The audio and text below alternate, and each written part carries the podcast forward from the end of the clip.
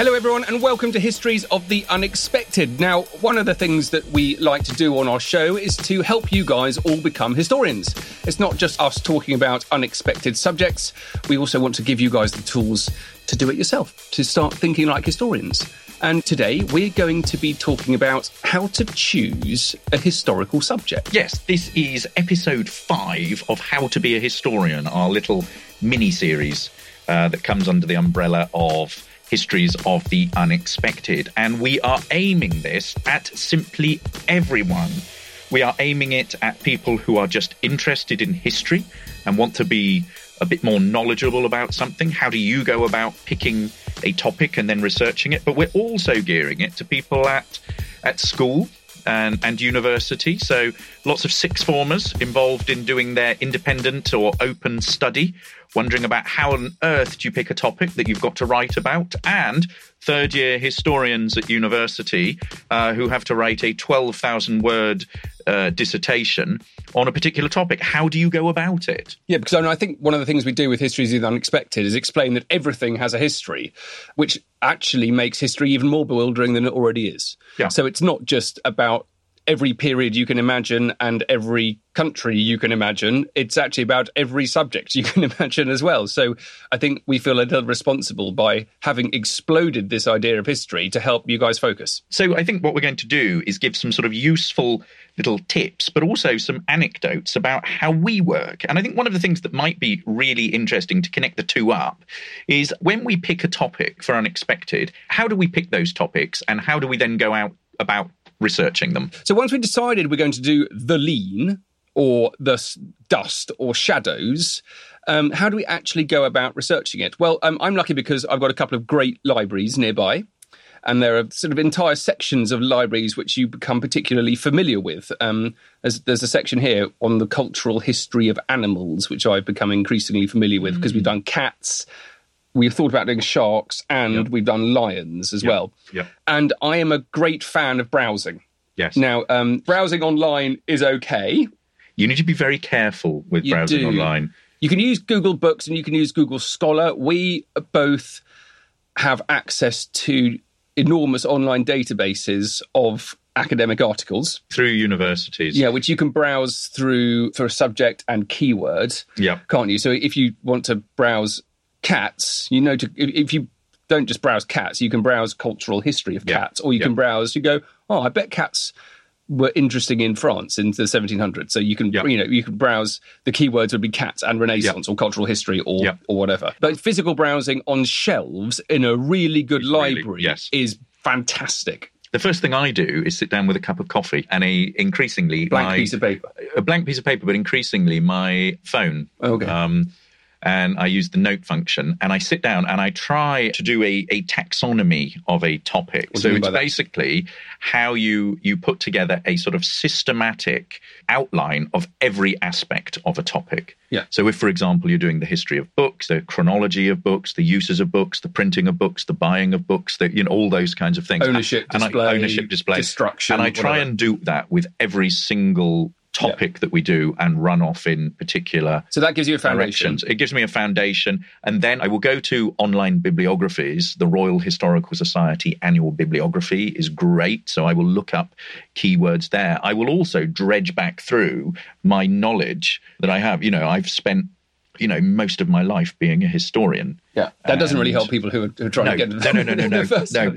But people are aware of of you know the world out there actually it does help people because yeah. um, the one thing that you need as a historian i think people have a real sense of historians working on their own all the time yeah. but that's nonsense the one thing you need as a historian is a circle of knowledgeable and interested people. They don't all have yeah. to be professional historians. You can find them in local history clubs. You can find them in libraries often. Often people who work in libraries are very, very knowledgeable also museums. You can get access to people with knowledge who are willing to spend time and share that time with you, particularly online, whether it's. I hear there are also some very good documentaries on television. yes, might, and, and some also some incredibly good um, history books uh, written by various people. So, so the first thing to do is once you've decided on your topic, we're going to get back to how you decide okay. your topic.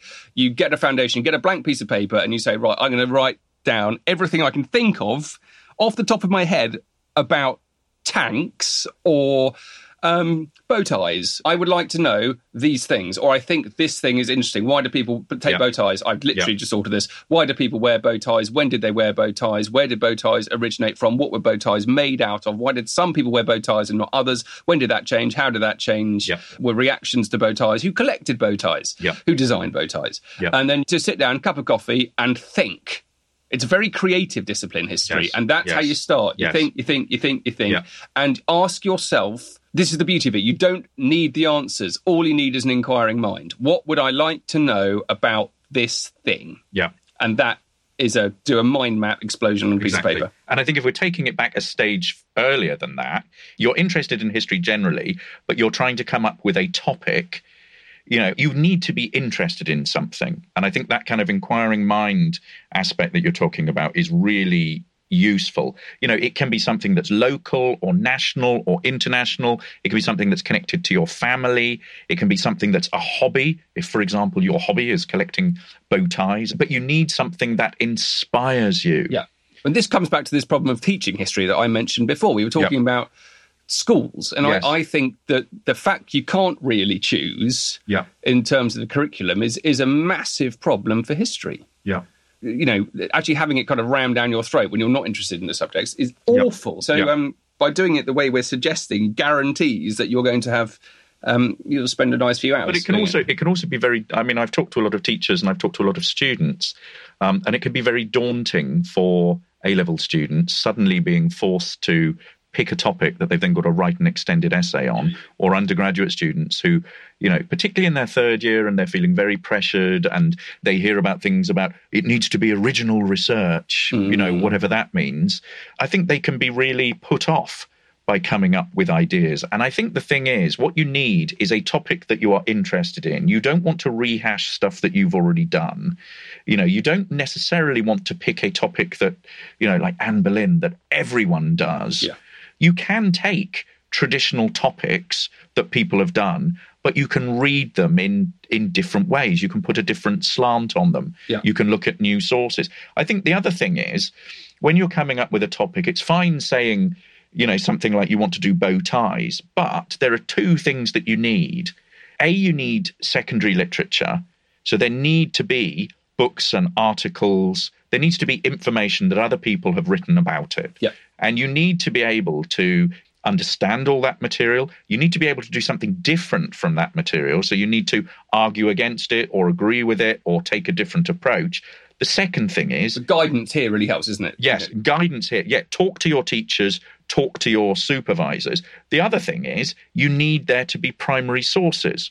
So you need there to actually be documents or things that survive from the past that talk about that particular topic. So if you're talking about bow ties, back to that example, you either need there to be examples of bow ties, like in the Victoria and Albert Museum, which I'm sure has a wonderful, or the Museum of London, both of which have amazing textile and fashion collections, or you need people to have written about bow ties. So you need the diary of a bow tie maker. or something like that, or you need the design behind making a bow tie, or the co- accounts about the cost of making a bow tie, or you need to look at it from the perspective of a shopkeeper who sells bow ties. Right, so let's take this bow tie example. We've, we've already we've said the beginning of a mind map of what we might like to Yeah. know. So the next thing we would now do is I would go online. I would find out if the Victoria and Albert Museum has a collection of has a collection of bow ties, or the Museum of London. If they didn't, I'd get in touch with the curator and say, "All right, who Yeah. does?" yeah. Then I would find out where the collection is, and I would talk to people who curate that collection. I would also type in the history of bow ties into Google. I would type in history of bow ties into probably an academic database. If you can't afford to get access to it yourself, go to your local library because they probably They do. probably will have it. So what what we're doing there, having decided on your topic, you then find the primary materials, and, and it may not be bow ties. It may be that what you need is you're studying, I don't know, Henry VIII, and what you need there is a sort of series of um, of primary sources and also secondary books written about it. Those are your raw materials Yeah. for doing your project. Now, the next thing, if you do what Sam said and you go and you find like, you know, thousands of bow ties and loads of things written about fashion and, and through all sorts of periods, um, it may be that you are overwhelmed by that. So any topic that you do needs to be manageable. You need to think about it in ways that are actually going to be achievable. So, for example, if you were interested in Henry VIII, you couldn't do something simply on the entirety of Henry VIII. Letters and Papers of Henry VIII run to multiple, multiple, multiple volumes. You're looking at something like, I don't know, seven meters of books of primary sources on Henry VIII. You simply, uh, that would take a lifetime to do that. You know, David Starkey, one of the sort of great Henry VIII scholars, has spent an entire lifetime, you know, working through that material. So what you need to do is you need to divide it up into digestible chunks. And it may be that what you want to do is Henry VIII and a particular wife, or Henry VIII and his relationship with Edward VI, or Henry VIII and the Navy, or but find a particular the aspect Scots or the of whatever you French do- or the Scots or the castles or- exactly, yeah. exactly. I mean, you did something on his armor recently, didn't you? Yeah. For for Master History Masterclass. Yeah, and even that you can break that down to uh, his armor for his horses, or or his foot armor, or his riding armor, or his armor that was made in Greenwich, or the armor that was gifted to him, Yeah. Or, or, or whatever. You know, you can. Yeah. So having divided it up into those sort of bite-sized chunk that is manageable, you then need to read through your secondary material. You need to work out what people have said about it. Um, you then need to go to your primary sources, your documents, whatever. You need to make sure that not only that they exist, but that you are able to get access to them.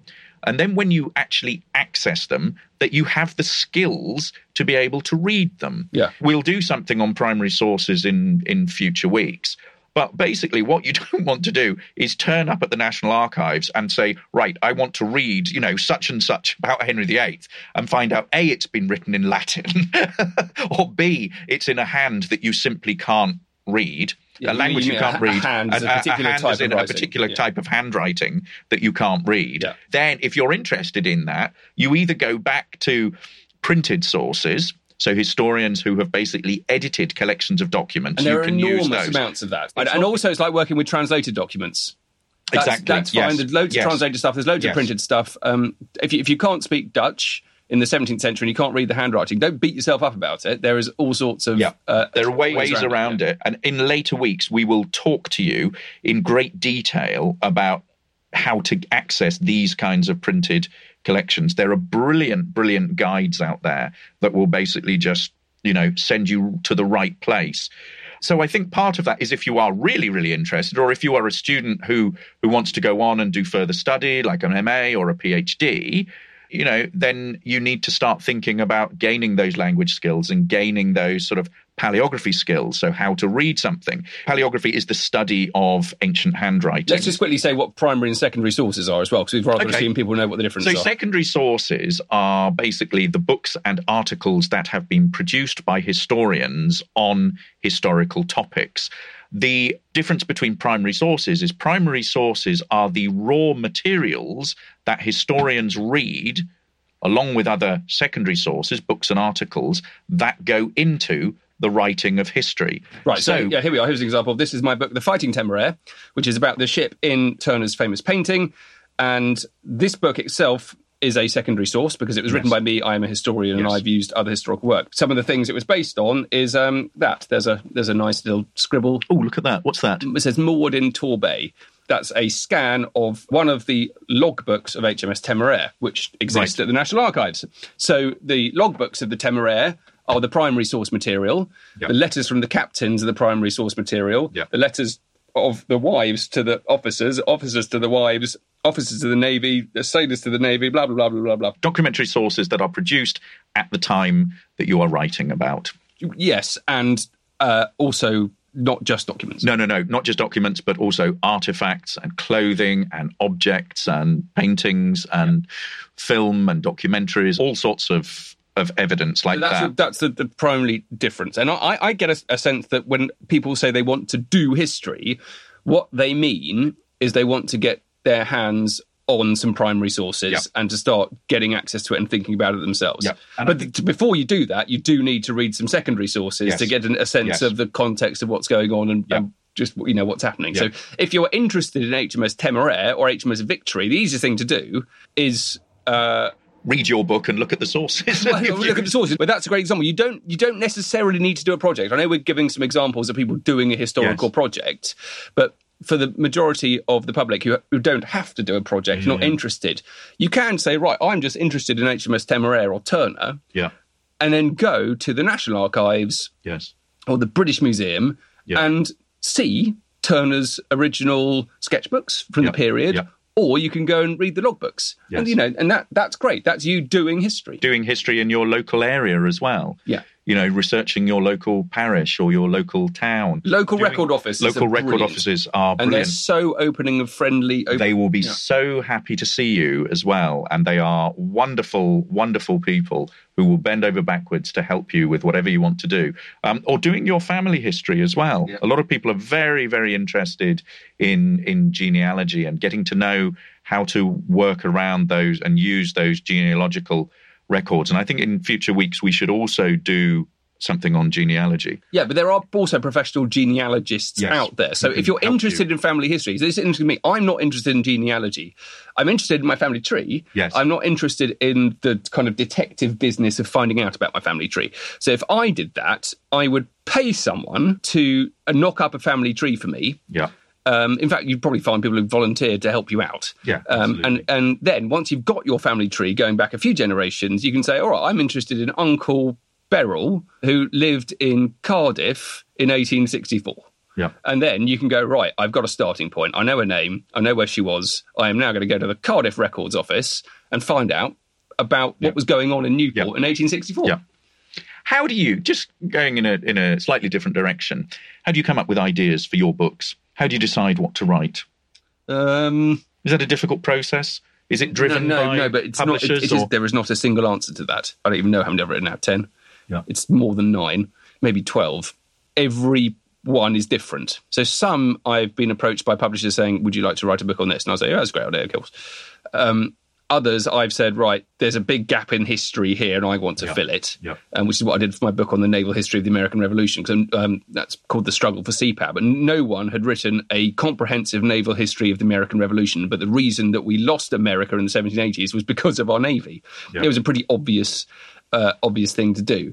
Otherwise, I mean, The Fighting Temeraire, that was my first, first real kind of book for a mass market. And um, I wrote that because there was a vote on Radio 4. I was just driving to pick up the kids or something. I don't know what I was doing. And there was a vote on Radio 4 for the nation's favourite painting, and it was won by Turner's painting The Fighting Temeraire. And I was also thinking about the cover. right. It's quite easy to then say to a publisher, my idea is you put the most famous painting in British history on the cover of a book Yeah. and then write about it. So that just came to me in the um, in the car. But then you see, that was the biography of a ship, Yes. right? And I suddenly thought, oh, well, we can turn that into a trilogy. I can do the biography of a man, Yeah. and I can do the biography of a battle, Yeah. and put them all together, which is what I did, and it became the Hearts of Oak trilogy. And the man was Admiral Benbow.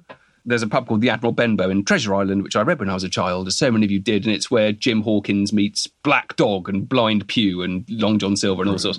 Um, and it's a kind of name that reeked of maritime history. But no one, no one had written a decent biography of Admiral Benbow. He's a fascinating bloke, a nutter. Uh, and then I wanted to do a battle, and so I that was that was quite obvious for me because I did my PhD in 18th century naval history on naval warfare, particularly, and I knew that a battle called the Glorious First of June fought at the height of the Reign of Terror in the first kind of blossoming of the French Revolution was known at the time as the hardest fought battle of the Age of Sail, more so than Trafalgar, more so than the Battle of the Nile, uh, but it had been forgotten. when I think about topics to do, I think I work in a slightly different way. Uh, and that's partly because, it, as an academic historian, you need to, you know, rather like your book on the um, American Revolution, you're trying to fit into a sort of historical landscape that's already there. So, in terms of what other historians have done. But one of the things that I'm really inspired by is just archival research and just casting around. I liked you what you said earlier on about browsing you know, browsing through the bookshelves. And I like doing that with historical documents. And there's a really famous historian called G.R. Elton, Geoffrey Elton, who's a, one of the sort- one of the grandfathers of Tudor history. He's one of the sort of great men. He's actually Ben Elton's uncle. And those of you who know Ben Elton from Blackadder, um, Ben Elton has a very famous historical, uh, famous in historical terms, uncle. Um, and he wrote a sort of not only wrote Tudor history, but you know European history, and also a lot of books on how to study history, how to write history. And one of the things that he recommends is this is what he describes as his thesis-free empirical approach. You don't go out seeking to write something with an idea set in your mind about what your main argument is going to be. Yeah. What you do instead is you go to the archives and you have a look through them, you read them, you immerse yourself in them, and from that process comes a an idea for an article for a book. And i am working on a book at the moment on called "The Family and Materials of Memory," and this is looking at the period 1500 to 1800, and it's looking at how family history has been recorded over that period. And I came up with this idea because one summer I spent months just sitting in the reading rooms, in the manuscript room at the British Library and the Bodleian Library in Oxford, their new wonderful manuscript room, just calling up everything you know, just random stuff, whether I was interested in it or not, but anything that seemed to be connected with that. And I was pulling up family Bibles and account books and, you know, little treatises and memorials and poetry and all sorts of things, and, and even memory boxes. Yeah. And from that process, and scraps of hair, from that process came this idea for a a book. Yeah. I mean, some things are helpful, some things are inspirational, some things are completely useless, aren't they? Yes. I think we should leave it there. I think um, we should. I think that's a good opening gambit for how to choose a historical topic. We'll yes. definitely come back to it. Um, and do please get in touch with us and let us know how you're getting on. And if you need any help, we're here to help. And also, before we go, one of the important things is have fun. Yes. You know, this is something you choose to do. You're going to spend a lot of time doing it. It will be something that is a passion for you. So make sure you enjoy it. I would like to make everyone do it, though. I would like to make everyone have fun doing okay. it. If you like what you hear, please leave us a review on iTunes. It's really important. It really helps. Subscribe to the podcast and tell all your friends. We're on Twitter. You can follow me at Dr. Sam Willis. And you can follow me at James Daybell. And you can follow us at Unexpected Pod. We are proud to be part of the excellent History Hit Network, home of Dan Snow's History Hit and other fantastic shows that you should check out. If you want to find out more about what we've got planned in the forthcoming months, show notes, video clips, photos of everything we discuss, and much, much more at historyhit.com forward slash unexpected. Go and have a look at it. Thank you. Bye. And have fun. Bye. If you enjoy this podcast and you like learning about the past, check out my latest venture. It's called History Masterclass, and it's a new type of historical event where you can actually learn in person from the best historians around today in unique and stunning historical locations. You can find out more at thehistorymasterclass.com and follow on Facebook and Twitter at the History MC.